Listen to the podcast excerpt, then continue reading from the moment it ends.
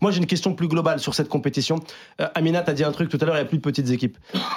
Moi, j'aime pas trop ces expressions petite équipe, grande équipe, petite équipe, grande équipe, mais je trouve que, en tout cas, je ne peux pas juger le niveau du continent africain.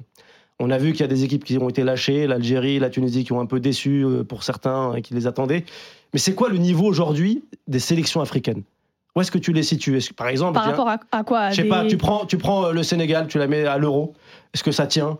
Tu prends, euh, je sais pas, Après, moi, je pense- ça Ah, tient. même Honnêtement, Je pense vraiment que cette canne-là, et pourtant il y avait un débat il n'y a pas longtemps où c'était assez ambigu, je pense que c'est au-dessus de la Copa América sur la globalité Merci. de la compétition. Merci. Après, ça, Voilà. Qu'on le je- dise. Non, non, mais après, après, c'est vrai, c'est vrai. après- Attention, non, c'est mais vrai. ça- Il y a El non, Cholo non, non, non, non, non, parce que moi je m'inscris en faux parce que c'est des considérations footballistiques, émotionnelles, mentales qui n'ont rien à voir. Rien à Euh, voir. Bah qui non, c'est du rythme, c'est de l'intensité. Mais non, mais non, bah, Il c'est- aime bien les coups de Non, non, mais parce C'est des que- conditions climatiques particulières. Oui, bah voilà, c'est pour ça va que- jouer, va jouer en Bolivie à, à 4000 mètres Bah d'altitude. c'est vrai aussi. Non, mais c'est ça, c'est pour ça que c'est des compétitions qui pour moi n'ont rien à voir. Le jeu des comparaisons et tout, moi je préfère me mettre de côté. Tu euh, trouves que le football africain a progressé en tout cas? Oui, le football africain a progressé à partir du moment où il y a de la récurrence, à partir du moment où il y a des fédérations qui travaillent mieux, qui travaillent Ouais. bien, à l'image du Sénégal, qui a un exemple, à l'image du Maroc, qui a un exemple, des petites nations, enfin, tu Ouais, détestes ouais. ce mot, des nations comme la, comme la, loin. comme la Mauritanie, de plus loin. comme la Mauritanie qui travaille bien, le Cap Vert, notamment avec sa diaspora qui travaille bien, tout ça contribue à, à une émulation sur le continent africain qui contribue à quoi? À une meilleure compétition. Maintenant, de là à établir notamment des comparatifs avec des compétitions qui n'ont rien à voir, qui sont pas disputées sur la même période, je préfère m'abstenir. Après, si t'aimes bien Rodrigo De Paul, frère, tu fais ce que tu veux. Moi. Après, là. de- Il aime bien, il aime bien. Non, mais Mais là. ouais, Ouais, oui, j'aime bien. Ça, ça se voit que t'aimes bien. C'est un mec de l'Atlético, en fait. C'est pas un Ouais, supporter du Barça, il s'est trompé.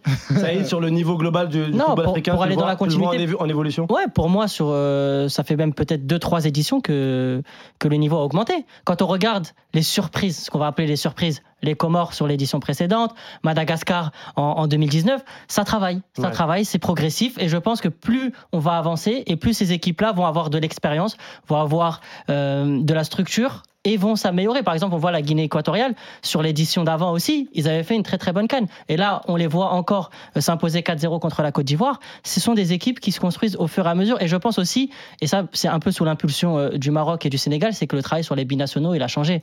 C'est qu'aujourd'hui, ces équipes-là, elles sont de plus en plus convaincantes.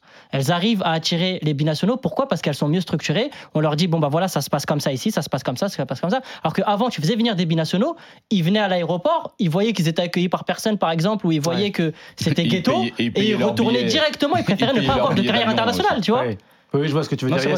Après, qui dit nation émergente, dit nation aussi vieillissante, bah, l'Algérie et la Tunisie, Ouais. malheureusement, en font partie. Et c'est vrai qu'il en faut. Il faut du, un peu de, de fraîcheur, euh, des nouvelles équipes avec des nouvelles façons de travailler. Et effectivement, tu parlais de diaspora Elton. On peut parler aussi de, de- d'un pays comme l'Angola, tu vois, qui est une ancienne Ouais, colonie euh, portugaise. et qui, qui termine premier. Exactement. C'est quand même, franchement, c'est Bah oui. un exploit euh, ils, ont- assez. ils auraient pu avoir Raphaël euh, Kamavinga. euh, William ah, ils ont des. Carvalho, ouais. Ils ont des joueurs. Ils ont hein. des joueurs, hein. Danilo Pereira. Eh, ça, va, ça va changer avec le temps.